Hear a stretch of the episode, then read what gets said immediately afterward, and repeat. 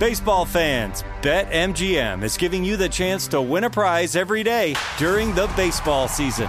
Step into the batter's box for BetMGM's Swing for the Fences free to play game. Pick an area of the strike zone and take your best swing. If you get a single, double, triple, or home run, you'll receive a prize. Smash a home run to collect a bonus bet on us. Just log into your BetMGM sports account to get started. Then visit your promotions section to access the Swing for the Fences free to play game. There's nothing more exciting than going yard with the king of sportsbooks. BetMGM and GameSense remind you to play responsibly. Must be 21 plus and present in Ohio. Subject to eligibility requirements. Rewards vary depending on market and expire 24 hours from issuance. Gambling problem? Call 1 800 Gambler. In partnership with MGM Northfield Park.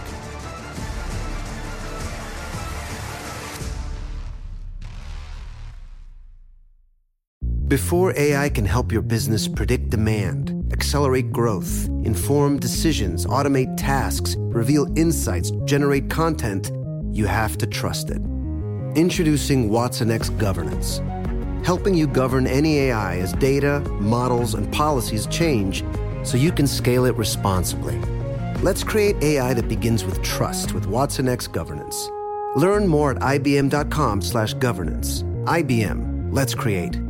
What's up? This your boy Lil Duval, and check out my podcast, Conversations with Unc, on the Black Effect Podcast Network. Each and every Tuesday, Conversations with Unc podcast feature casuals and in-depth talk about ebbs and flows of life and the pursuit of happiness. Unlike my work on stage, I tap into a more serious and sensitive side to give life advice and simply offer words of encouragement, yet remind folks to never forget to laugh. Every Tuesday, listen to Conversation with Unc, hosted by Lil Duval on the Black Effect Podcast Network, iHeartRadio app, or wherever you get your podcasts presented by AT&T. Connecting changes everything. This is the Jabberjaw Podcast Network.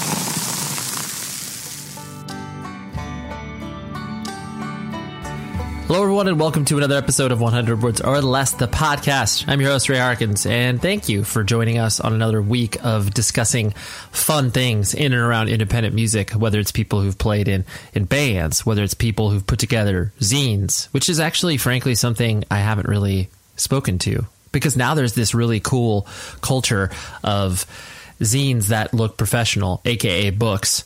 And uh, yeah, you know what? I should do that. So uh, great, great idea, Ray. Anyways, yeah, people who have been connected to independent music love it, breathe it, and um, yeah, believe in all the ethos and everything else that exists out of this beautiful independent music scene, whether it's punk, hardcore, indie rock, whatever you want to call it. We welcome it here, and we are welcoming a guest that is uh, maybe in a band that you don't know of now, but it just just wait, just wait for like a year, and then you're going to be like oh man, I remember when Ray had that guest on the show and he introduced me to like one of my new favorite bands because that's uh, that's exactly what I'm doing here. And my guest is Casey Allward, which I'm probably mispronouncing his last name because that's what I do for most of our guests. Because why would I verify that with them? Uh, Casey Allward, he plays in a band called Astronoid, and Astronoid is holy shit unbelievable. Like you have to listen to this record immediately. Like press pause listen to the record, then come back and listen to this interview. I'll, well, I was going to say I'll wait, but you can obviously do that on your own.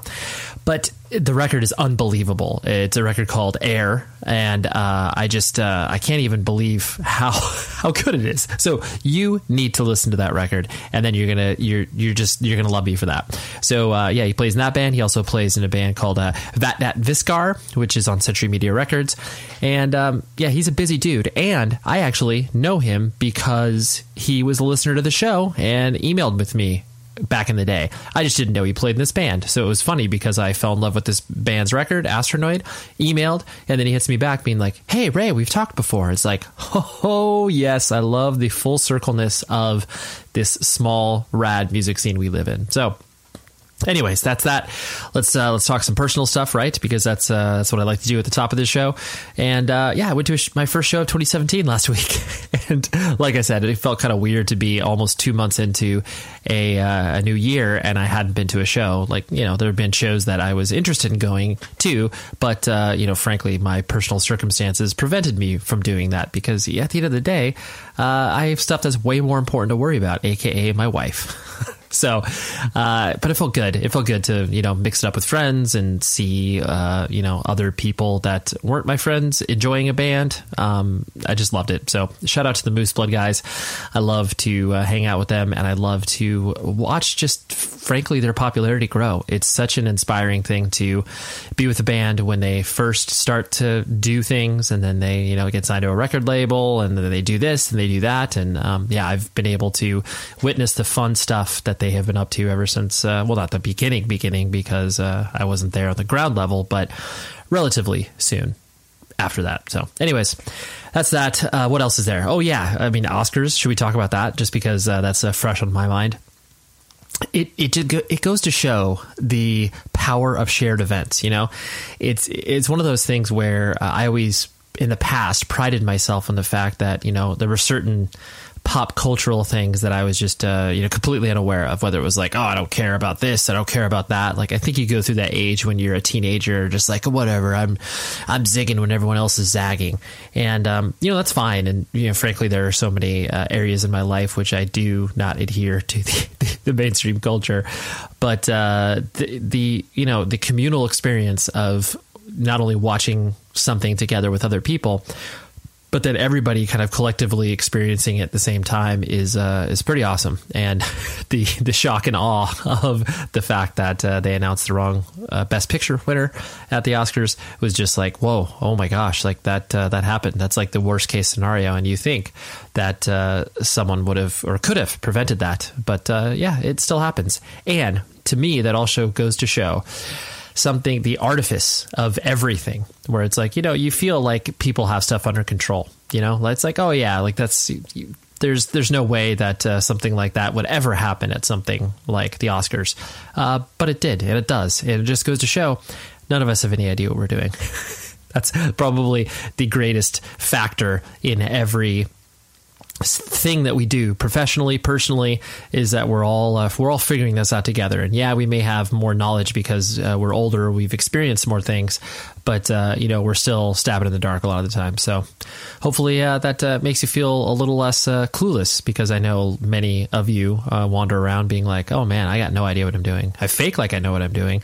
And don't worry. That's what everybody does. I'm whispering to you. That that's the secret. Everybody has no idea what they're doing Anyways, uh, like I said, I wanted to bring Casey on the show just because uh, his band's record was unbelievable and you should be listening to it. So find it on any digital streaming provider of your choice and consume the record and just be blown away. It's like the, you know, mixture of like, it's like between the Buried and Me, Muse, it's like proggy, yet, uh, you know, metallic, yet atmospheric. It's just like everything you could possibly want in music.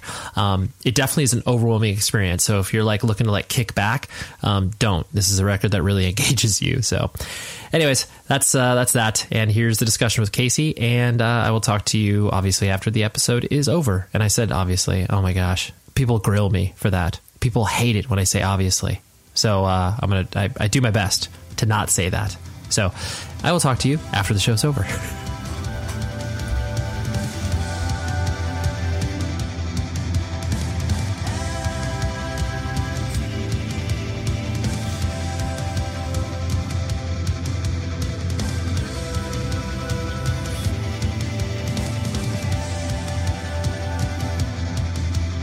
um, you know, similar to what we were kind of just talking about off the air in regards to, uh, you know, you, you don't people in our community are so active in so many different things that sometimes you don't know that you know everybody is you know playing in 700,000 bands and like so, yeah it's so true these days.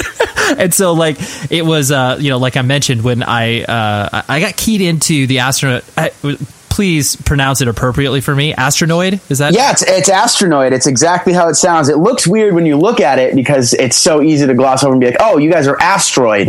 Um, but no, it's it's definitely the way it looks. It's astronoid. Cool. So I got keyed to that record. I think it was by uh, a friend of mine that lives in uh, the New York area. Uh, he's a promoter, and it was just one of those things. He just you know like on a whim was like posting about records that he enjoyed over the year, and it, you know typically speaking, when you see people's year end lists, you're like like, oh yeah, I've you know I've heard like ninety eight percent of those records, and that one I was like, huh, I haven't heard that one. Dove in and like within two minutes, I was just like, why do I why have I not heard this band before? Why do I not know anybody involved in it? I was just like I felt I felt like I was like I got to get to the bottom of this immediately. Like I'm Sherlock Holmes or something like that. Yeah, it's so funny you say that too because you are 100% not alone in that. Um, it kind of that, that we've gotten that story so many times where it's like, oh, I saw this and then I listened to it right away, and it's just like it's the amount of times people have told us that so far is like it's mind blowing. It's crazy, and it's um yeah. So I'm glad, I'm glad that someone you you you know I applaud you. Aside from it being a band that I'm in, I applaud you for taking a chance on something that you have never listened to because I feel like that is so hard to get people to do nowadays. It, honestly, it's a very good point. I mean, as you get older, within the context of independent music and all the kid shit that we care about, it's hard to motivate you to yeah to like check out anything because you you know you get not stuck in your ways but you get uh, you get keyed into certain lanes where you're just like oh yeah of course I'm going to listen to this new you know Converge record because it's it's Converge because it's Converge yes yeah, of course of course but then it's like you know a, a band that is you know whatever uh, Converge Junior like you just w- you know maybe wouldn't pop on your radar and then you'd be like oh yeah well I'll just listen to the original or whatever yeah there, there's definitely there's definitely a lot of that but also like maybe Converge Jr. does a record where they take a complete left step and now they're like this awesome band, you know. Um, which I mean, I think I think uh, it's definitely possible these days. And I'm, and again, I'm the same way. It's like people seem to be most affected by you know stuff that they were really struck by from you know let's say 13 to 20, and then outside of your wheelhouse, you know. I feel like after 20, 22, 23, it became. I noticed that I was like, wow when's the last time I, I, I, like new music from bands you like is, is one thing, but a new band like came out today, you know, what's the chances that you pull the trigger on um, a group like that? And it's, it, sometimes I have to stop myself and force myself to be like, you know what? I'm listening to something new today. Right. No, it's a very good point because I do think you, and then because uh, you know something I've spoke about on the show before, but I, I love the context of uh, when you're younger and getting into music. It's uh, you're listening to music, you know, unfettered. Like you're not thinking about it in the spirit of the same way that we do, where it's like, oh, this is connected to the scene, or this is connected to this person who I didn't like their past bands or whatever. You're just listening to it because you're like, yo, this is sick. Like, yeah, this this, this made my hair stand stand up or, or raised or, or, gave me that jolt. Yeah, exactly. Yeah. And uh, honestly, I know like a lot of that comes from experience, and the more you listen and as you grow up, you learn more, and maybe you know more about music, maybe you know about a little bit more about what's behind the the curtains, or you're in a band yourself, and then you start. And it's like the the more you know, the smaller the circle gets, and and and every once in a while, when something comes and just excites you like that, that's like that's like the I, am chasing that feeling these days, you know. Yeah. Oh uh, no, I, I, agree wholeheartedly, um, and I do like how your, your point, which was actually what I was leading up to in my sort of you know ran, random preamble, uh, where the records that like just kind of you know come out of the sky and like land on you and you're just like i oh my gosh. And so i'm glad that i'm not alone in that um, you know the sort of visceralness of the record. Uh, so basically like you said a lot of people well i mean not maybe not a lot of people but the people that have been affected by your band initially uh, have kind of reached out with that same sort of sentiment? Yeah i Absolutely, and people haven't been shy about reaching out to us, which is funny because you know we've all been in many bands, um, but for this one, it, it really seems like everyone who was affected by the record was so excited about it that they felt compelled to reach out. Um, and that, that's just kind of been a trip for all of us because it's like you don't get you don't i mean we we we read everything obviously and we're very respectful of anyone that wants to take the time a to even you know be on be have us be on their radar but then again to reach out to us um, and you don't get numb to it but it's just like wow you're just like this is this is kind of gnarly. And it's great though. It's great. I love it. Yeah absolutely um, it, is it interesting for you too, just because you know since you do play in, in other bands, and I mean, would would you consider? Uh, and this is uh, again me probably butchering the pronunciation because I've never said your other band's name out loud. Where Va- Vattnet Viskar is that correct? Actually, Ray, you know what a funny thing is is that you just 100% nailed it. But I got to tell you, I have to tell you, um, this year we dropped the Viskar and we're just going by Vattnet. And I tell this funny story about how when you're on tour and you know five guys dressed in complete black, you know, in skinny jeans, walks into a Starbucks, and you know we have this weird name. At least it's like double V, but you know they're like, "Oh, what band are you guys in?" And we're always like you know, Vattnet Viskar, and then inevitably we have to say it a second time. So by the end of a tour or by like a long cycle, I just ask for a pen and paper and I just write it down for him. So, but yeah, no, you're right. You're right. That is the pronunciation. That's well, good. I'm glad. I'm, I'm, yeah, I'm, I'm the king of uh, pronunci- uh, pronouncing bands in a appropriate way, but then people's last names, I just like completely walk all over. So, so I, I definitely will uh, clarify your last name a little bit later on. But oh yeah, you're gonna have to. That's another thing I've dealt with my whole life. It's so simple, but we were even talking about it. I was talking about it with my uncle the other day. The way it's spelled, I don't know. I don't know who chose the name. I don't know where it came from. I don't know why they spelled it that way, but that's that's what's up. Yeah.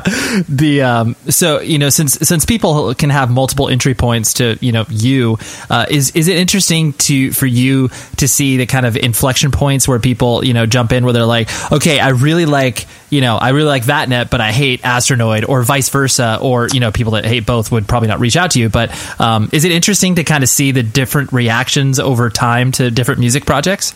Well, yes, and I think I mean there's a couple of points we could hit on there. Is that you know Brett and I have been, uh, as the singer and um, you know other guitarist and main songwriter and Astronoid, have been in bands since we were 12. Dan has been in other bands of ours since we were in college. So, you know, we've all been doing the thing. And then, you know, I joined Vattnet, who obviously, um, you know, Brett's filled in and Brett recorded their first record. And, um, it's kind of this kind of circle thing. But then, you know, we have all these projects at the end of the day. And then to see people just react to Astronoid in such a, uh, in a different way, you know, was it's we're like sitting it's like you never you can be a musician or be in a band for i don't know 10 20 years however long and it's just like you never know what's going to grasp people you never know what's going to you know land at the right time which has been i would say the most interesting thing in terms of crossover um, i would say that any crossover between like a Vattnet or an Astronoid or, or any other bands that we're in,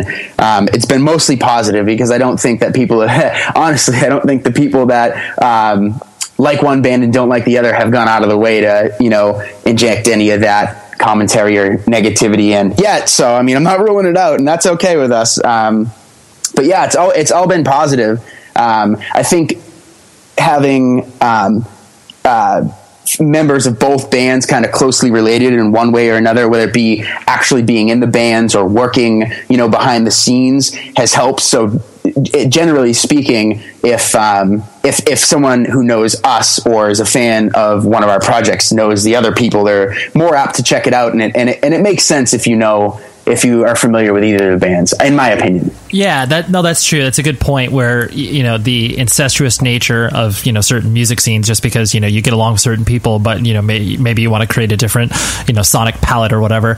Um, so yeah, it, it, the jumping off points are much easier. But to be honest, it it, that I, I, find it happening, and maybe just because I'm not, uh, you know, paying as close of attention to the uh, minutia of you know people in certain bands, you know, playing in other musical projects, but I find it happening, um, you know, kind of less, especially just because you know geographic natures aren't as uh, prevalent where you know you can play in a band with a person in California and that's totally fine because of the wonders of the internet.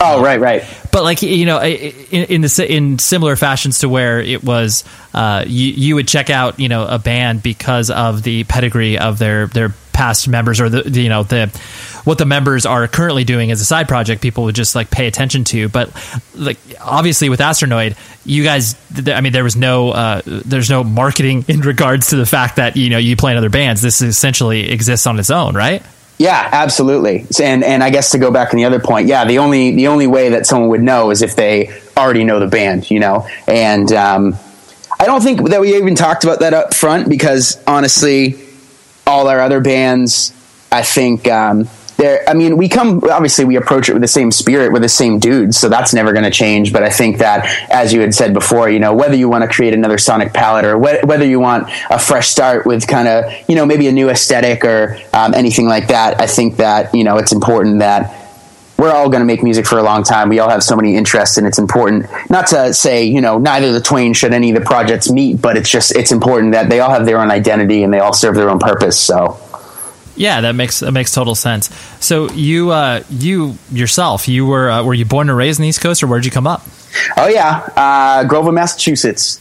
for uh, a long time strong. And Brett, same. He was, uh, I believe, he was born in Lynn, and then we lived 1.5 miles from each other for about 20 years. So very, uh, very same small town. Chi- yeah, childhood friends, and still you still care about each other. That's amazing. Yeah, yeah. It's funny. Uh, we've had to tell the story a little bit um, recently, but we actually started as you do when you're little kids as arch enemies. Um, you know, we were in the same elementary school. I'm trying to remember the exact dates, but I think in, in you know in third grade we really hated each other. Um, and then in fourth grade we had a mutual best friend who you know was a drummer, and Brett was a drummer, and I was playing guitar, and Brett was trying to learn guitar and then I think it was in we started hanging out a little bit, and then in fifth grade, really brought together by this uh, I will call in quotes a talent show that we had, and um, I, I think we, we must have covered we cut maybe a Blink One Eighty Two song or a Green Day song, and Brett played drums for it, and then we realized that we had more in common, and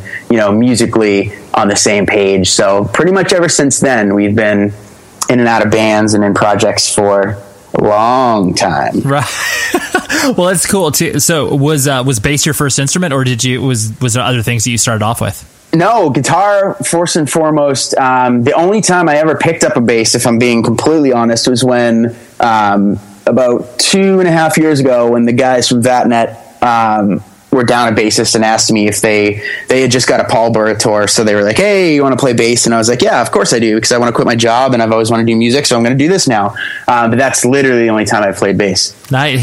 Well, and, and to be fair, that's usually how people start off with like the idea that like, oh yeah, like I, you know, yeah, once I know how to play guitar, like I can easily eliminate two strings and be able to figure, figure it out. I mean, I, okay, like you're not wrong at all, but I have to say, I just I know so many incredible bassists that it would be selling them so short. But yes, basically for me in that specific situation, hundred percent, I'm like, yeah, I'll buy a bass amp, I'll buy a bass, and then we're good. You know, get get rid of two strings. How hard could this be? So, uh, you know, and you are very correct. There are people like it's so funny because you, you know, in bands, you know, you like you'll know the difference i i between a you know good bass player and just like a suitable bass player. Like, Right, and and you know right away too. Oh. If, and you don't even have to be a bassist. As, as long as you're a somewhat decent musician, you have you know you have uh, a, a built-in time or um, you know good sense of rhythm. The minute you see a bassist, you know like right away. And that's not a knock on bassists, you know.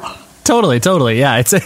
I don't know why this analogy came to my head, but it's just like it's like a pornography. It's like you know what, you, you know what pornography is when you see it, as opposed to a basis where you're just like, oh yeah, that guy can't hack it, and it's like, oh wow, Exact- yeah, that- yeah. that, guy can more than hack it.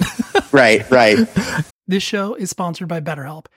We're sitting here. It's like June, and you're like, where has the time gone? And everybody's like, oh my gosh, I have no idea. I got to like accomplish all these other things. Take a moment. Focus on the things that obviously, for one, matter to you, but for two, look back. Be like, what have I done well? What have I done not so well? And maybe I can, you know, ask some friends and family for some help. But where I have always gone to in regards to figuring out what I can do better, therapy. Therapy is an incredible tool at your arsenal that you can dip into. I've done it for my marriage. I've done it for myself personally.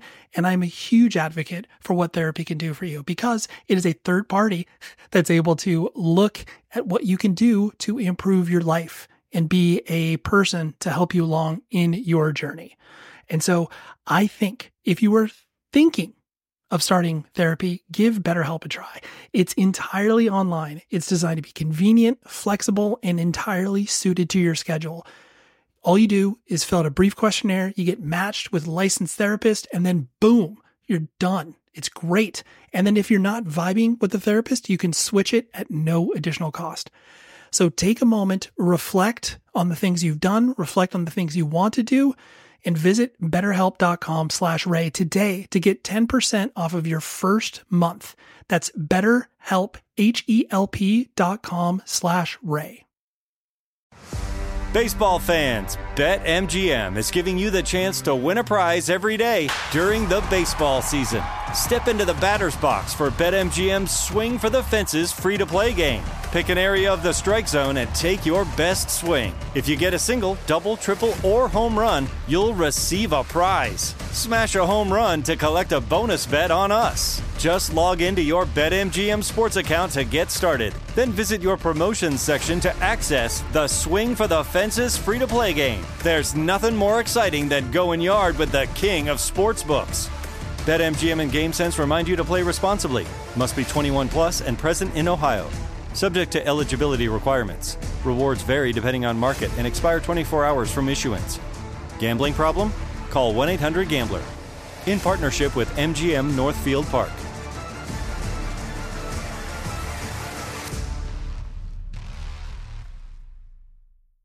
This is it. Your moment. This is your time to make your comeback with Purdue Global. When you come back with a Purdue Global degree, you create opportunity for yourself, your family, and your future. It's a degree you can be proud of, a degree that employers will trust and respect. Purdue Global offers working adults like you over 175 flexible degree programs to meet your specific career goals. These include associate, bachelor's, master's, and doctoral degrees and certificates. Purdue Global degree programs range from nursing to business to communication and more. Whatever your interest, we have the degree that will move you forward. You have the knowledge, you have the experience. Now it's time to get credit for the work you've done and earn the recognition you deserve with Purdue Global, Purdue's online university for working adults. You know you're worth it. We do too. So don't wait another second to get the degree that will take your career to the next level. Start your comeback today at purdueglobal.edu. And so your uh, what what your initial musical exposure, you know, where did that come into play? Because I mean, it's this is something I was going to allude or hit on later on. But the um, you know, anybody that listens to you know you, the Astronoid record can be like, hey, there's like four hundred and seventy five thousand influences on this. Like, you know. yeah, ma- maybe five hundred thousand, honestly. totally. um, well, it's actually interesting because Brett and I we've just been we've kind of been laughing about this because one thing well, one of the biggest things we've run into Astronoid is like people really don't know what to make of us, and it's like it's like I mean it's like it's like meeting someone you think you like, but you just don't trust them because they're too nice, you know. Like you don't really know what to make of them, like seeing size up wise. But um, you know, bringing it back to the beginning, we've been laughing because honestly, my my uh, intro into music was was was punk all the way, hundred um, percent. I had fortunate to have an older brother who you know, six years older than me who got to high school a little earlier and, you know, I don't know if his friends showed him or one way or another, you know, uh, Offspring and, and NOFX and Bad Religion and Lagwagon and, and Green Day comes in. So um, without having to necessarily discover all that stuff on my own, um, you know, we I was I was right into that stuff at a super early age, um, and where the more I mean I, I, don't know where the more pop stuff came in, but I remember um, exactly where metal came in. Obviously, I like bands like you know Metallica or uh, anything like that. But I remember Brett had bought Ride the Lightning, and uh, he went to a record shop in Newburyport, Massachusetts, back in the day where you really relied on the cool guy or girl behind the counter to curate something to you. You know, you bring things up to the counter and they'd be like, well, if you like this, you should check out, you know, X, Y, and Z. Uh, in this particular instance, um, I think Brett got talking to him about maybe uh, Metallica or Slayer, and he's like, well, if you like this, and boom, he dropped something on the counter that completely changed our lives, and it was uh, "Slaughter of the Soul" by At the Gates. Oh, yeah. So, so, and I know that a million people have um, that particular story with that record, but you know, going from NOFX to At the Gates, I think is a is a good segue. I think that it makes a lot of sense. And then, you know, as you delve into both of those kind of realms, you find on the punker side of things, you might find like some of my personal or our personal favorites, like uh, Saves the Day or an Alkaline Trio or like a Lifetime. We get aggressive but poppy, but like song structures that are there. And then, you know, on the the metal side of things, you know, from at the gates you can find like an in flames and then you might find an emperor and then you might find you know like a cradle of filth or or you know even I don't know, like just in the scene we grew up in, then there was like every time I die in between. I mean, you the list goes on and on. Yeah. So you can see how you know off one or two bands of like let's say a certain genre, the you can start to see the picture of just the amalgam coming together of how you could draw so many influences. For me though, personally, I remember when I was um, I must have been 12 or 13, and I went to um, like a sleepover guitar camp because you know my mom had four kids, so she's like, "You're not staying home all fucking summer. You're not. You're gonna do something." so I was like, "Okay, that's fine. This looks cool." And she's like, "She's like, you should do this." And I was like, "Well, I have to sleep there. Are you kidding me? Like, what's? I mean, I was that was like blowing my mind." But I finally went. Yeah, I must have been twelve or thirteen. So it's the su- maybe the summer of two thousand and three, sometime in two thousand and three, and uh, there are these two like awesome uh, uh, Jewish boys from New York that were like instructors there, and you could tell they were the only cool people there in my eyes. And the names were Ben and Tony, and I remember they were just like the coolest dudes, and they used to throw shows at night, and they were like a drum and bass band, and their name was Archaeopteryx, which is like the coolest thing. and they, they kind of sounded like a grindcore Death from Above 1979, and I was like, my mind was blown. So I straight up punished these kids for a week, and I was like, "You guys got to give me music to listen to, blah blah blah." Because I was like, "Well, eh, this is." For some reason, my young mind understood that this is a great way to expand my palette. Because I mean, I just saw the opportunity in front of me, and I remember they gave me a handful of bands um, to go check out when I got home. Um, I, am trying to remember the Lasavi Flav, Hot Snakes couple of them, but the one that they they told me that obviously was the one for me was they were like, you got to check out this band, the Mars Volta. So there I am. I'm 12 or 13. I go home for the summer, and I remember I had. I don't remember my mom or dad picked me up, but I had them stop at a record store and I bought De-Loused in the Comatorium. And if you could just imagine like a 13 year old me just listening to that record because everyone had their Discman. So I had my Discman in and I had my headphones in and I must have, I must have worn that CD out that week you know yeah. and and you know combining all of those things into one i think is a is a great representation of you know where you could get something as bizarre as any of the bands were in because it's just a, a, mishmash of everything you know we try not to be too obvious with anything and i don't think we are but um, yeah, I mean, you can just see, and all the guys are like that. We're all into like so many different kinds of things. So yeah. to know us is to kind of understand that. Right, right. No, I mean that's very. Uh, it, it's cool because I I like the unapologetic nature of in, in you know not just not only not just sticking to one style of music, but then you know wearing it on your sleeves, and you know not. I mean, some people not not maybe from a, like a, a creative or, or, musical creation standpoint, but you know your average music listener uh, feels like they reach certain points in their life where they need to listen to you know different styles of music, whether that be like more mature or whatever. You know, where it's like, oh yeah, I'm I'm 20 now, I can't continue to listen to you know brand new and Alkaline Trio or whatever. like, which is bullshit because I will be listening to both those bands until I die. Right? No, and, and, and it's funny because I I think that you know generationally speaking, I think that a lot of us that are you know around whatever between the ages of like 28 and you know like 37 38 years old like that's kind of the the way that we listen to music you know? We didn't view it through one prism and that was the only thing. It was just like oh yeah like i want to uncover this other rock and see all these other different you know like you mentioned before where it's just like you, you get your gateway band and then all yeah. of a sudden you get your, your second third level not like quality wise but just like deeper research you have to put into it um, but to, i mean to be honest to actually take the ambition to put your stuff in a musical blender like that's i mean that's not easy like that no, know. for sure. And Ray, isn't it interesting the restrictions we impose on ourselves in terms of, you know, what we ought to like versus what we, we like or what we want to listen to or when we should be listening to something. And I find that like in your early years, you listen to whatever you want. And then your 20s hits like 18 to, I mean, I'm 27 right now, so I can't speak for anything older than that. But, you know, you, I do find a lot of people that are rigid and like, oh, I should be listening to this now. Or like, I've never listened to Bob Dylan. I should go check out that. Or like, I mean, I don't know what it's like going forward but I just imagine like once you break free of that, and you can just listen to anything because so much is available now. I mean, that's I mean, it's a nice it's a nice place to reside, and I think um, you know Brett said it best when when he would say like, "Oh, where'd you guys get the sound from?" Blah blah blah, and it's just like literally write what you want to hear. And this time it just worked. It just happened to work out. You know, we wrote the record that we would have wanted to go buy and listen to. Um, and apparently, hopefully, uh, a lot of people agree with that, and that's that's really cool. Baseball fans, BetMGM is giving you the chance to win a prize every day during the baseball season.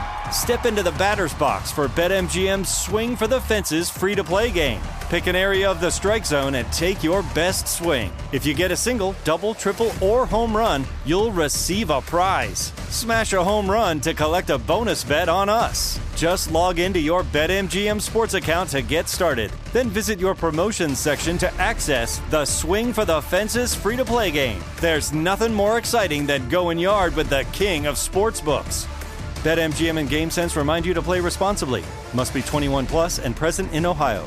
Subject to eligibility requirements. Rewards vary depending on market and expire 24 hours from issuance. Gambling problem? Call 1 800 Gambler. In partnership with MGM Northfield Park.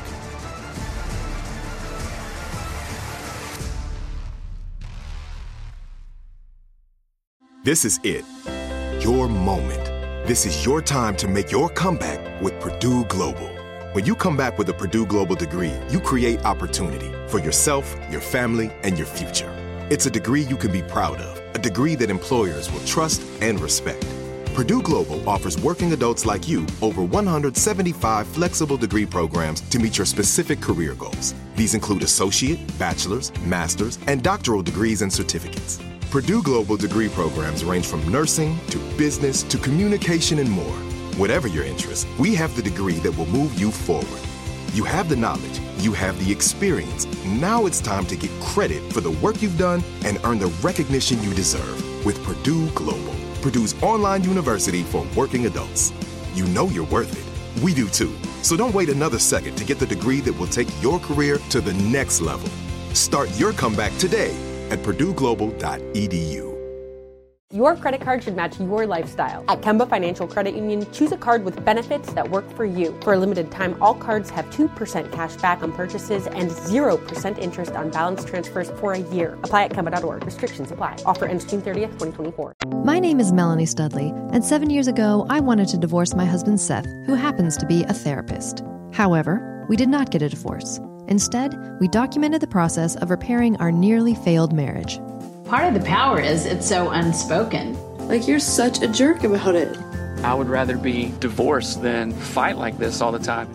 So join us as we interview couples, therapists, doctors, and more on the all new Stronger Marriages podcast. Subscribe on iTunes or visit strongermarriages.com forward slash podcast. to me as well. I mean, like the listening listening to the uh, you know the air record, it's uh, like you, you don't pull any punches with it in the sense of like it is a uh, absolutely overwhelming experience. Like you know, there's nothing like if someone's looking for sort of subtlety, um, and I don't mean this in a disparaging way, but it's like if someone's looking for subtlety, um, you know, they're not going to get that upon the initial listen of the record because because because it is frankly like, it- it's so kind of you know all out, and I don't mean like I said, I don't mean that in a disparaging way.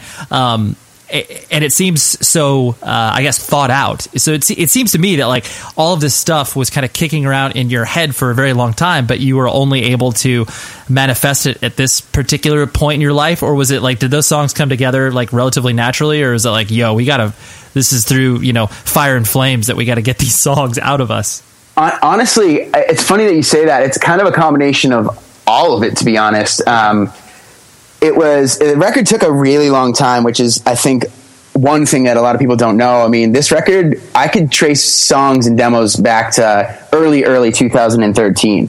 Um, and we had this big Dropbox. I mean, we started writing Probably, yeah, probably early 2013. And Brett brought a uh, batch of songs um, to the group, and others, others we were we had this practice space that we would just jam out in a completely different iteration of the band, and um, you know we jam them out. We had this handful of songs. We're like, oh, this is really nice. We should probably start thinking about a record.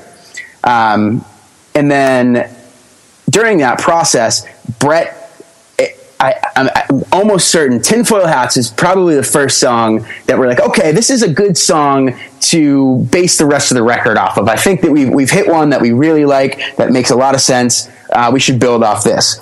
And we did for a while. And then Brett, out of nowhere one night, he, he, he texts me or calls me or he sends me this, this song, and it ends up being Up and Atom, which is the second track on uh, on air, and um, he he literally started it at like twelve midnight and finished it at like four. And from that moment on, you know, we had this Dropbox of like 30 songs or demos of things that we were working on.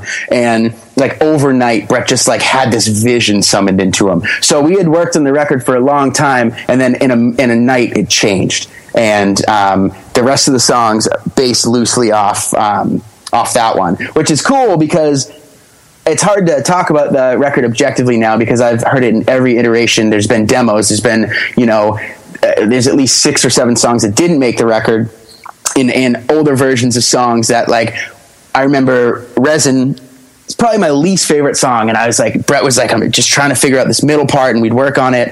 Um, and and then we'd be like, you know what, put it down. He'd come back to it a few months later, and then it just like plowed through. And at first, I was like, man, I'm not feeling that song. I don't think it goes anywhere. It's probably my favorite song on the record now. So it's like very hard to be objective about it. But it's kind of like the fire and the flames. It's kind of like we had to get it out of us, but it's kind of like we toiled over it for a very long time. And actually, if I'm being honest, if Dan didn't make Brett stop mixing this record and put a master on it, that motherfucker would still be mixing it right now. Guarantee you. Got it, got it. Yeah, I because I just love. I, I really, really like. uh, You know, th- there's two ways that usually you know debut LPs go, where it's like one, you listen to it and you're like, oh wow, like this is you know this is really good. I kind of get where the band is like going. Like maybe they're not like you know musically chopped yet, or like there's something charming about the way that they play it. Yeah. Or there's the you know the complete opposite, which is you know what I would classify your record under, where it's just like, yo, like they, this is thought out. Like this is very deliberate. Like there's no sort of accidental like you know making this sound not only as good as it does, but then uh, obviously all the players involved. And so I don't know. I just I uh, yeah I, I I think those are the two visceral reactions that I have. Like you know because the records that kind of just like sit in the middle are the ones that I'm like oh they're, they're cool, but like yeah. you don't have that sort of lasting impression on you know. Yeah, I mean, that's very nice of you to say. That's very kind. I would say that the, the the record itself is is very thought out, but I think a lot of things like kind of fell into place at the right time. Like um, you mentioned, um, it like it came out and it really worked for the time. And you know, one thing I've been talking to the guys about that's I mean, it's it's not really a question you can ask yourself because it's just based on complete chance. But you know, would this record have worked a year ago? Would it have worked two years ago? Would it work next year? And that's something that I mean, you don't really love to think about that kind of stuff because it doesn't matter at all. But it's like you do kind of wonder, and it, it like maybe writing for three years and then recording the album literally twice and being like the second time, maybe taking the time and maybe all of that just kind of worked into our favor. And like even down to the artwork where we were like, oh man, what are we going to call this? And, you know, I gave Brett a couple of ideas and we're like, ah, it doesn't really fit. And then Dan looked up one day and there was a painting sitting like in his room that his mom had painted that he'd been, you know, living next to for over 10 years. And he's like, well, what about this? You know, so even down to the artwork, everything just kind of really slid into place for it. And it's just like, you kind of just hands off and, and, you know, obviously, you know, you've released records. The minute you release a record, it's not yours anymore. And it's, that's sometimes that's hard to also um, wrap your mind around as well. But Yeah, absolutely. Yeah, because you're just like, well, that's uh, that, that's not mine anymore. Even Yeah. even though I, I spent so much time and effort and sweat and blood and tears and thoughts and yeah, that's, Yeah, e- even though I literally poured my whole life into it, here comes some twerp on YouTube to tell me how my life is. yeah, totally. Yeah, Yeah. way, way to go, dumb dumb, terrible. Exactly. Yeah, yeah, yeah. Well, wh- where's all the sweet picking? Oh yeah, this isn't me- this isn't metal. You're singing, but there's blast beats. Blast beats doesn't mean metal. Oh my god, everything. But I mean, I will say resoundingly, everything's been positive. That was just like everything. Everyone's been so positive. In fact, there's like if you look at YouTube comments, there's people like defending, like, well, like you know. Pop music doesn't usually have five four time signatures, so it's like I, you know you just you can't even get involved in it because it's not yours anymore, and you know you got to step back from it. But it's funny. It's it's funny. Totally, totally. It's like the the Pandorification of of music dialogue, where it's just like people are breaking it down in actual music theory terms. And Oh, yeah. yeah, yeah, of course. I mean, that's And, you know, and one thing I've been thinking about a lot lately, and I don't know if you've had this same thought too, but you know, liking the styles of me, I'll say broadly, the styles of music that we do, how we grew up, you know, the bands we're into, the things that we're into in life, and of course this this surging presence of the internet and social media and you know people getting down on society oh everyone has a short attention span no one really um, no one really appreciates an- anything anymore. Everything has to be instant. One thing I've been thinking through all this is that I think people need to slow down a little bit, and I think they really need to begin to make a distinction between what they don't like, something they don't like, and something that's not good. And just because you don't like it doesn't mean it's not good. right. You know what I mean? And I see, I, I, I just like, not that, not that, uh, that I'm not applying this necessarily to Astronoid, but I think art in general, you know, I no one thinks about oh these guys spent X amount of years or or this mixing engineer you know that's never thought of. It's always like it's always you know whatever cursory observation they have about the band they listen to 30 seconds of a song and then their opinions form. So I think that people need to start to take some time to realize that just because they don't like it doesn't mean it isn't good. True, eh, or it's not for you. Like you, you and and and it's okay. It's okay for things not to be for you. I, I I always joke about this with the guys and other guys in my bands. It's like if you if you've done enough touring, if you've done enough bands, if you've written enough songs, you understand that I am not going to take this personally because it's not for you. Whereas someone who's a little more green might be very sensitive to that kind of thing, and I I completely get that but yeah, just because it's not for someone doesn't mean that you know you need to quit and go get a day job because you know this didn't work out the way you wanted it to. yeah, no, absolutely.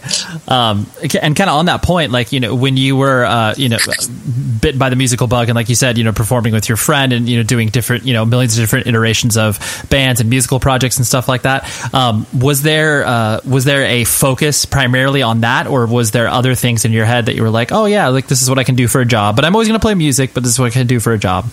Um, my family, my girlfriend would be really upset to because I have this like steadfast belief, but there has never been a time in my life where I didn't think I was going to do music ever. Um, in fact, so much where like, you know, through my twenties or whatever, I would have, or my twenties, I'm still in my twenties, but early twenties, you know, I would I get a job because, you know, you're, you're, you're in a band, you realize that, okay, you need some sort of income, obviously. But then there hit a point where it's just like, I'm not giving myself a plan B. And it's horrendous and it's completely, it's a selfish way to look at things. And, you know, I think that's kind of the mentality you have to go in with. If you don't give yourself a plan B, then only this can work. So short sighted. But you know what? Sometimes you got to go that way. And I think from a young age, there was always things I was interested in, but nothing like this. Nothing ever gripped me like music, like listening to music, like playing guitar, like getting together with friends and you know creating something. Nothing. Got it. Yeah, yeah. I mean, that's uh, a lot of people, you know, live by that principle of just like, well, I, I, can't give myself a plan B because if that plan B exists, I'm not going to pursue my plan A as heartily as I would la- have liked to in the first place. Or you might not, you might not take the risk that you can t- you, know you can take as many chances as you want, but that one time you second guess yourself could be the time where it would have made the difference. Yeah, sure. No, that's a very good point. Um, and so, uh, I guess what would you say your first, um, you know, musical project or band that you were able to, you know, get out there on the road and, and kind of experience that uh, lifestyle from that uh, that perspective? Um, I would say the first time I ever left you know the the northeast area would be with a band that Dan and I and Brett had. Uh, we started back in 2008. That would have been Hetfield and Hetfield, which is kind of this um, all over the place, kind of proggy but poppy, but still inf- influenced by everything. It's kind of this this weird amalgam project. Right after um, we graduated high school, we're like, yeah, let's do this, and then let's just write the most complicated music we can. So that was definitely our first proper tour um, which actually coincidentally we went out with Vattnet Viskar before I was in that band. That was our first one, but we had had we had had bands way before that, ever since we were 13. And and growing up in a small town, one thing I think about a lot lately is we never had the foresight to be like, oh, we can get in a van and just go, even though, you know, we would look up to bands that we love, but we just never had that instilled in us. And we'd even, I remember I don't know if you know this band, but this is this is kind of a deep cut. We had this band come through a VFW hall that we played with called Ten Times a Day, and they were from I think they're from Southern California. And we're like, wow, they're from they're in our area and they're playing a VFW hall with local bands and they're from California. That's crazy. And still for for whatever reason, I mean, obviously we are very young, but you know, it was never it was never apparent to me that if we wanted to, we could just, you know, figure out a way to get in a van, book a tour, which I'm sure all the shows would have fallen through and just gone and, and done it. So the first time we left is definitely with Hetfield and Hetfield. That was 2012, and then shortly after, um, I joined Vattnet, and we, oh man, we toured. I think we played from the end of 2015 until last February. We did. I I have it written down somewhere between 160 and 180 shows. So we were very busy that year, and Brett actually got a gig drumming for Morning Glory, who's on Fat Records, and he did a couple of European tours with them. And our drummer Seamus has been touring nonstop. He's a crazy dude. He's only 23, and he's been like nonstop touring for like ever. I think he should spend more time at home. Probably he needs it. Uh, I'm just kidding. he, he he spent the last two years in Vanna. He's done some fill-in stuff for Hit the Lights. Oh wow! He also does Vattnet with us, and now he's um, he's uh, doing Astronoid for this tour we got coming up. Baseball fans, BetMGM is giving you the chance to win a prize every day during the baseball season. Step into the batter's box for BetMGM's Swing for the Fences free to play game. Pick an area of the strike zone and take your best swing. If you get a single, double, triple, or home run, you'll receive a prize. Smash a home run to collect a bonus bet on us. Just log into your BetMGM sports account to get started. Then visit your promotions section to access the Swing for the Fences free to play game. There's nothing more exciting than going yard with the king of sportsbooks. BetMGM and GameSense remind you to play responsibly. Must be 21 plus and present in Ohio. Subject to eligibility requirements. Rewards vary depending on market and expire 24 hours from issuance. Gambling problem? Call 1 800 Gambler. In partnership with MGM Northfield Park.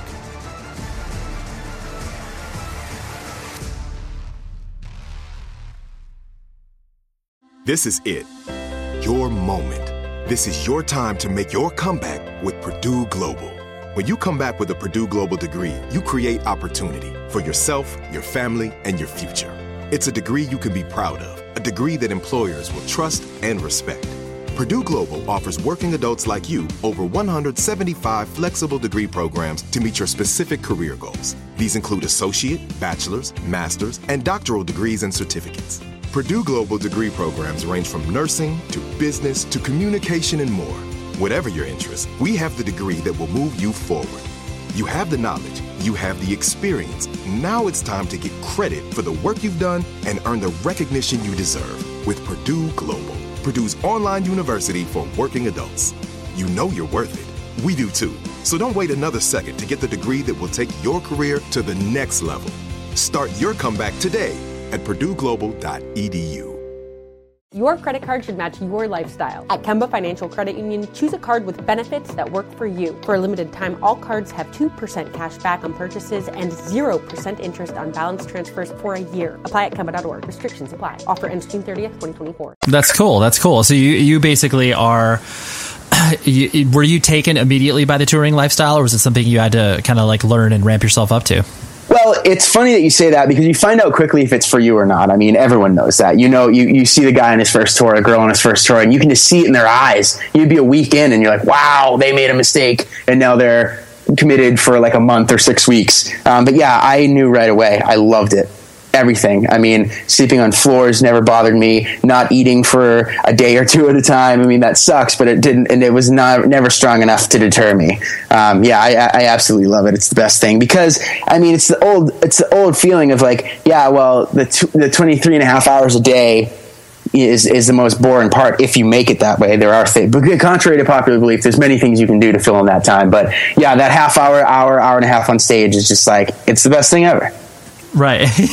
no, it's true. You definitely see the people and you can completely understand the people that that experience touring and are like yo this isn't for me and it's like yeah it's it, it's not for a majority of people that live on this planet no it, by far like far and away not like the so few people that i look and i'm like that is a road dog and you want to be near those people because it's amazing the, the, the way they just subsist and it's it's amazing but um yeah i would say that the cool thing is everyone in this band right now is I'm, I'm pretty confident they they they have this well at least I know they have a burning desire to do this. And um, the roads like you're, I think one argument that people make for being in a band is like well there's so many bands there's so much competition. It's like you're right with the internet and people can just upload a song in an hour and put it to the internet. That's great. Well when it gets time to get in the van you really lob off a big percentage of everyone who thought they wanted to be a musician. So, um, fortunately for us, we don't fall into that category. Right, absolutely. Um, And so, uh, you know, since all the bands that you've played in, you know, arguably are not household names, like you're definitely on the sort of, you know, mid level tier bands where, you know, yeah, you, yeah. you can tour, you can support bands, uh, you know, you have people that care about you in pockets of the country, um, but, you know, not not of like headlining status where you're like, Yeah. cool, we're playing like thousand people a night, sick. Um, right, right. But you know, the uh, there there's a tendency where uh, you know that can get disheartening after a while, where you're just like, oh, so we're just gonna like stay at this level and like nothing you know cool will ever happen or whatever. Um, just from the more so the the business perspective of things.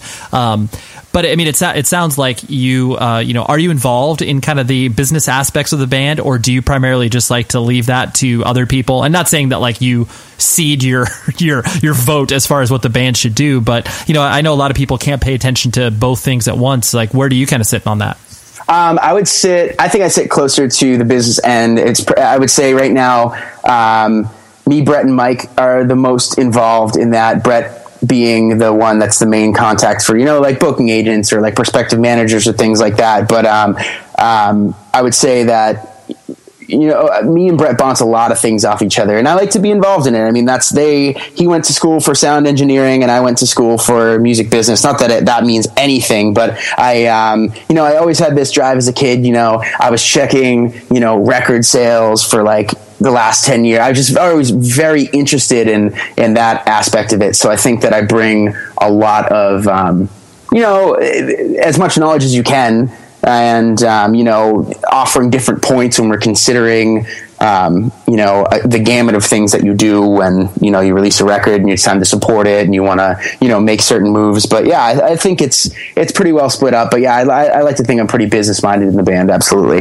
Got it. And um, you know, as far as the, I I guess the original question I was asking that I diverted myself on was the, um, you know, the notion that, uh, I mean, granted, none of us in independent music have these illusions of grandeur about you know where we will end up. Like it's just more so of a collection of experiences and the artistic creation of it. Um, but you know, does the, uh, I guess, does the grind of being like a mid-level band uh, ever wear you down, or like, oh, am I doing something right with my life, or is it just like I don't know that that doesn't even enter my head. Um, no, I mean, you're absolutely right. I think that th- where you want to be and where you are sometimes are two different things. But um, while I think any band that that makes art and is like so ferocious about it, you want as many people to listen to it as possible. I mean, I don't. I, it would be very hard for me to. Um, find someone who'd be like, no, man, I, I, I love no one knowing my band. I'm just making it for me, which is true. You want to make it for yourself first. Absolutely. But, you know, when you just take one peek behind the curtain and realize that, um, you know, uh, writing a song sometimes doesn't feed you or, you know, pay the bills and all that stuff. I don't think any of us have unrealistic goals. It would be like, oh, we got an apartment. Sweet. You mean I can just, you know, tour and then have an apartment with just minimal lifestyle? That's like, that's like the goal. Anything above that would blow anyone's mind. Um, but yeah, I think you're right though. Being in a mid-level band and you you you inevitably get the band who's also mid-level but thinks they're like, you know, well, this is going to be our year. I mean, you see that a lot. Sometimes it happens and more often than not it doesn't. So, definitely keeping a level head and just being realistic, setting setting smaller goals for yourself, you know, like next time you come to the city, I'd like 10 more, 20 more people to be here.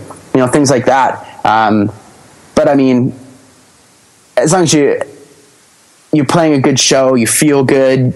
I mean, if you're getting that, those kinds of experiences, I think you're already a successful, you know, touring musician. If you can just tour in general, there, you, there's, there's definitely some, at least in your mind, there's a level of success because you were able to, you know, put this thing together and set enough things aside that you could have the opportunity to do that. So there's many facets and levels of it. But yeah, I would say that, you know, all, all rolled in one there. Yeah, no, absolutely. I mean, I, the reason I'm I'm bringing it up is because you know uh, these these are a lot of conversations that you know people you know might not ever really consider when uh, you know you're just consuming music from you know listening to records and that sort of stuff. But I do agree with you, where it's like the actual act of going on tour of you know no matter what level it is, like that that takes a that takes a lot of gumption. You know, it takes a lot Yeah. of wherewithal. I guess what you just said is pretty interesting because first and foremost, I've always been a fan. I've always been in bands and I've always been a musician, but um, I've never.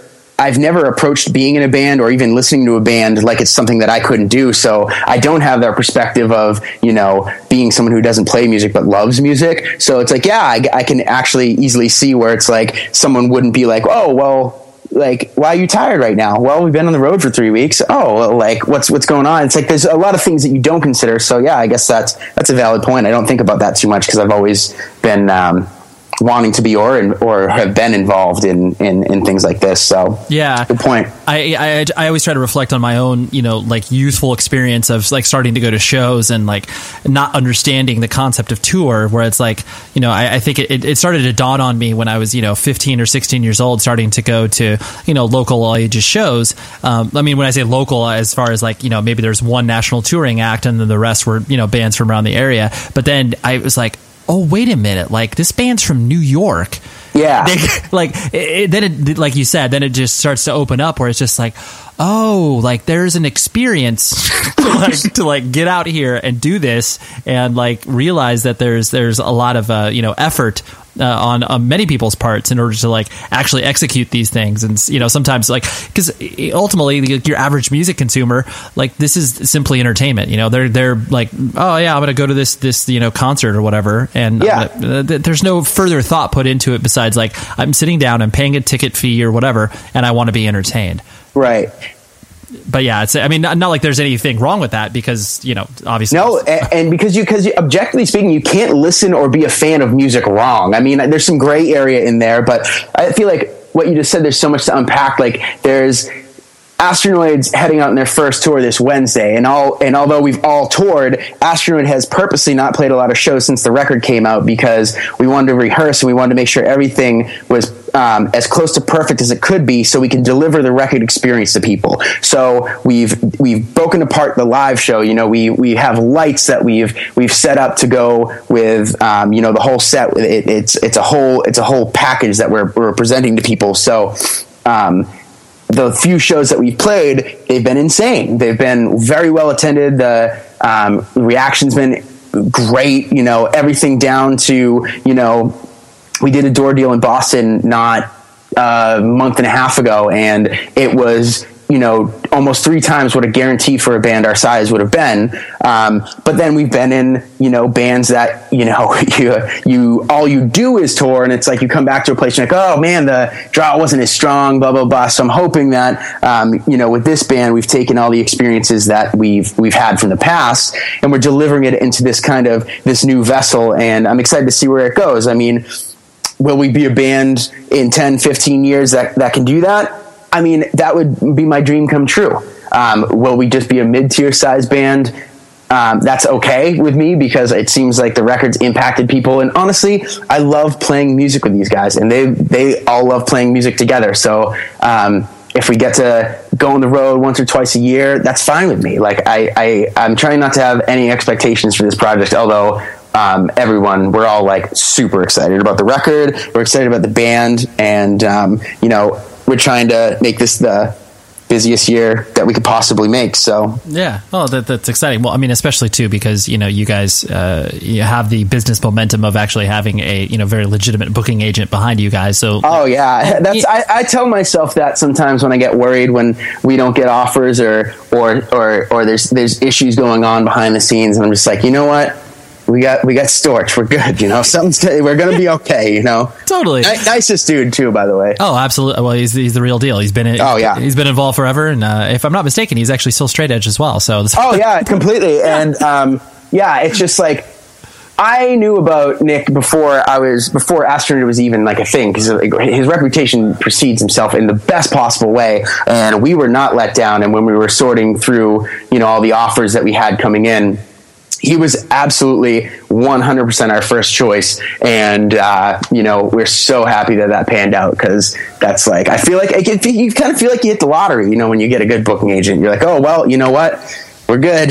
like we'll see. We'll see what else comes. Yeah, absolutely. Well, a lot of the times that was the uh, biggest haul. Like you know, the the many years that I worked at Century Media, it wasn't about you know, get, I mean, getting a band signed was one thing, and that that's a, you know one battle in and of itself. But then to convince other people to like work with the band who feel invested in it, either from a management or booking agent perspective, you know, oftentimes the booking agent was like ten times harder to, to land than any other aspect of it. Where it was just like, come on, can you please put this band on the road? I promise they'll do they'll do good things. And honestly, having been on both sides of it and having been on Century Media, I know exactly what you're yeah. talking about. And that's like totally. on, honestly, and that's not a slight against anyone. No. What I'm saying is is all to Nick's benefit and, and to Astronoid, I would say that yeah, there's day to day shit that we worry about, and like who wouldn't? But um, you know, we're getting ready for tour now, and we're getting all the merch ready, and we're just making sure that everyone's up to speed with the show, and you know, and we you know we booked the green van and all this kind of stuff. But like at the end of the day, you're like, well, we got Storch, so we're like, we're we're, we're probably we're probably going to be okay. And like, it's just funny to think of it that way. You're absolutely right. Everyone thinks like, oh, do you have like the sickest manager, or like, are you on like Capitol Records? It's like, well, honestly, I'd rather have a good booking agent, which is you know, I, I again something that unless you were very familiar with the way that things work, um, you know, you might not think about that so much. Yeah, no, absolutely. Um, the, the, last thing I want to hit on was the uh, you know the, the notion that um, you know because you, you essentially build your life around music where it's like you know you, whatever you work you know jobs that uh, will keep you afloat in between tours and you know basically participate in uh, sort of the the stable real world life um, you know, essentially at arm's length, where you're just like, oh yeah, like I, I do it, but that's not even like why I'm focused on all this stuff. Um, you know, does it does it feel weird to kind of uh, you know, I guess flow in and out of tour because uh, you know that's the tour is not real life; it's a whole different you know uh, different style of living. Um, and how do you find your own personal transitions, kind of in and out of it? Um, you know, th- through through all uh, of the touring that you do. Um, that's a great question, Ray. Wow so for me at this point, I where this is Astronoid's first tour we're going on starting Wednesday, hitting the road with Moon Tooth. So excited. So at this point, I'm at like the best place you can be. And like, I cannot wait to hit the road. All my affairs are sorted out. Um, now, if this was like our fourth tour in a row in like four months or five months, you might have a different attitude. But the adjustment is it, it, it, changes for everyone. And, um, you know, for me personally, you know, I have a, I have a pretty, pretty good sized family. I have a bunch of nieces and nephews, you know, girlfriend, all the, all the guys in the bands, we have steady girlfriends. So it's, it's, it's something you, you navigate. And I don't think, um, I don't think it's there's ever there is ever one way to adjust or to, to get used to it. Uh, but it's funny that you mentioned being like a mid tier band like for a long time. I'm sure that's why most bands either either take breaks or break up or take a lot of risks is to maybe not try to get really big, but to shake it up enough for themselves where it's it's worth to go out again. It's worth to get that charge or that jolt that like when you play a new show or you have new material or or maybe you get an awesome support slot that that excitement's still there and it feels like there's there's a reason to go out. Uh, there's a reason to get excited again. There's a reason to leave all you have behind again for you know three weeks, a month, six weeks. You know.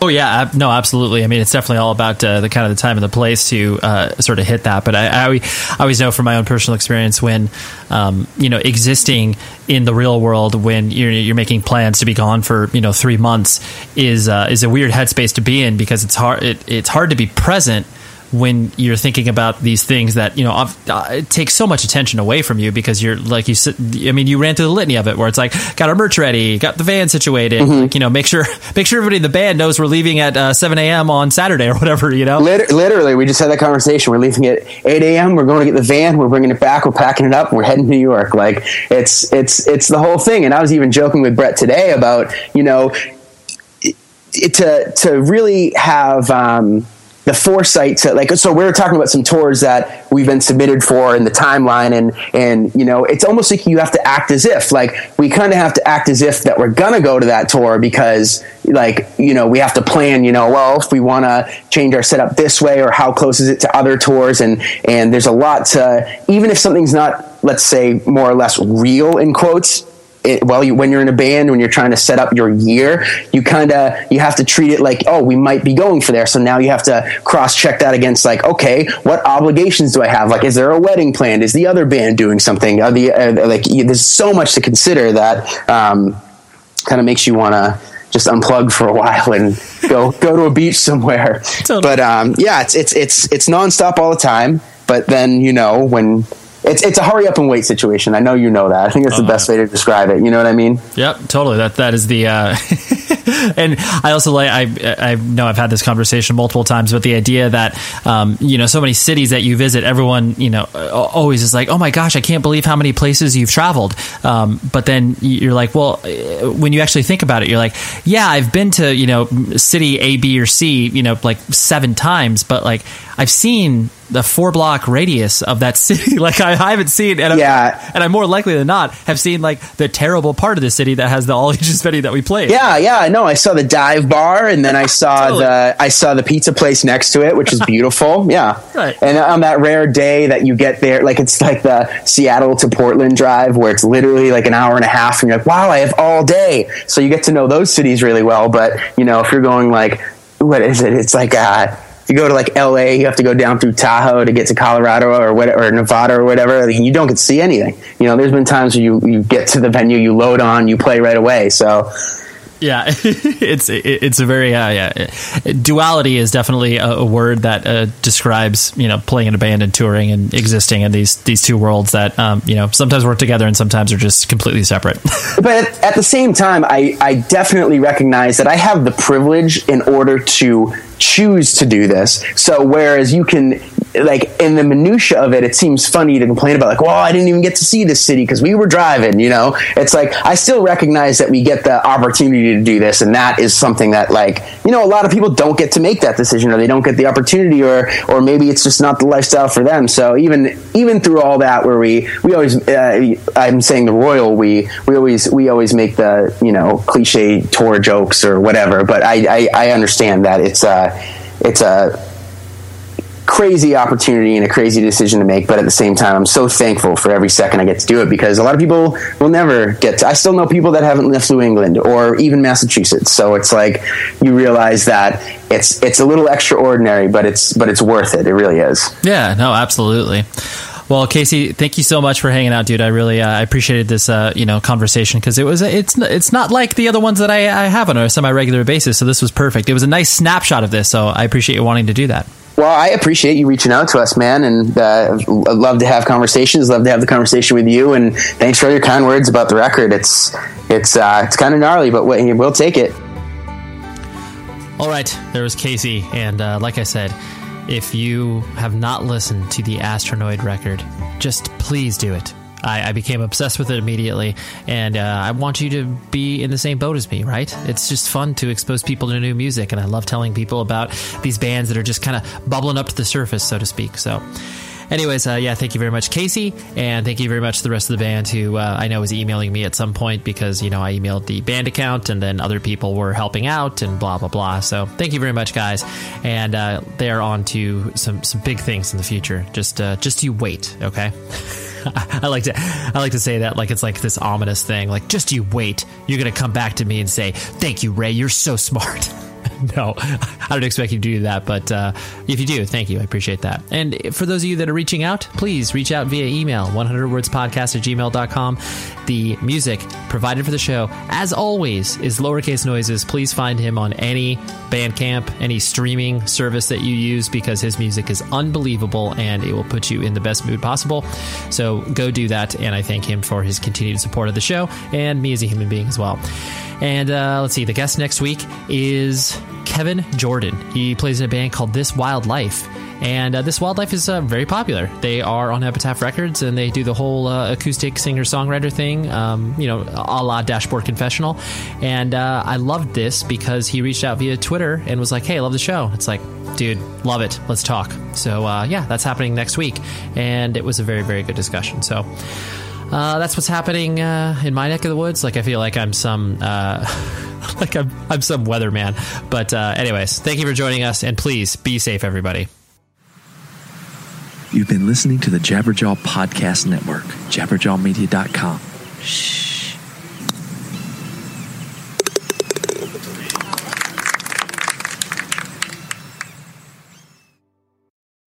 The show is sponsored by BetterHelp. Trust me in saying that no matter who you are, mental health challenges can affect you, and how you manage them can make all of the difference. That's why everyone should have access to mental health support that meets them where they are and helps them get through. BetterHelp provides online therapy on your schedule. It's flexible, simple to use, and more affordable than in person therapy. Connect with a licensed therapist selected just for you. Learn more at betterhelp.com. That's betterhelp.com. The following is a high five moment from highfivecasino.com. I won! Yahoo! Private, put down your phone. This is the Army. Sarge, High Five Casino is a social casino. It's on your phone, goes wherever you go. I win free spins, cash, prizes, free daily rewards, over 1,200 games. I won again. Platoon, present cell phone. High Five. High Five. Casino. Casino. Win at High Five Casino. com. High Five Casino is a social casino. No purchase necessary. Void where prohibited. Play responsibly. Conditions apply. See website for details. High Five Casino. You wouldn't expect to hear that we're America's third best city for beer like this one. Or home to vibes like this. And this. It might surprise you that we're top 10 for immersive art that's like, whoa. And, hmm. Not to mention, we have one of the top zoos in the country. So, can a city with the country's best pro soccer team, ranking as a top culinary destination in the world, be in your own backyard? Yes, Columbus. Plan your summer at experiencecolumbus.com/summer.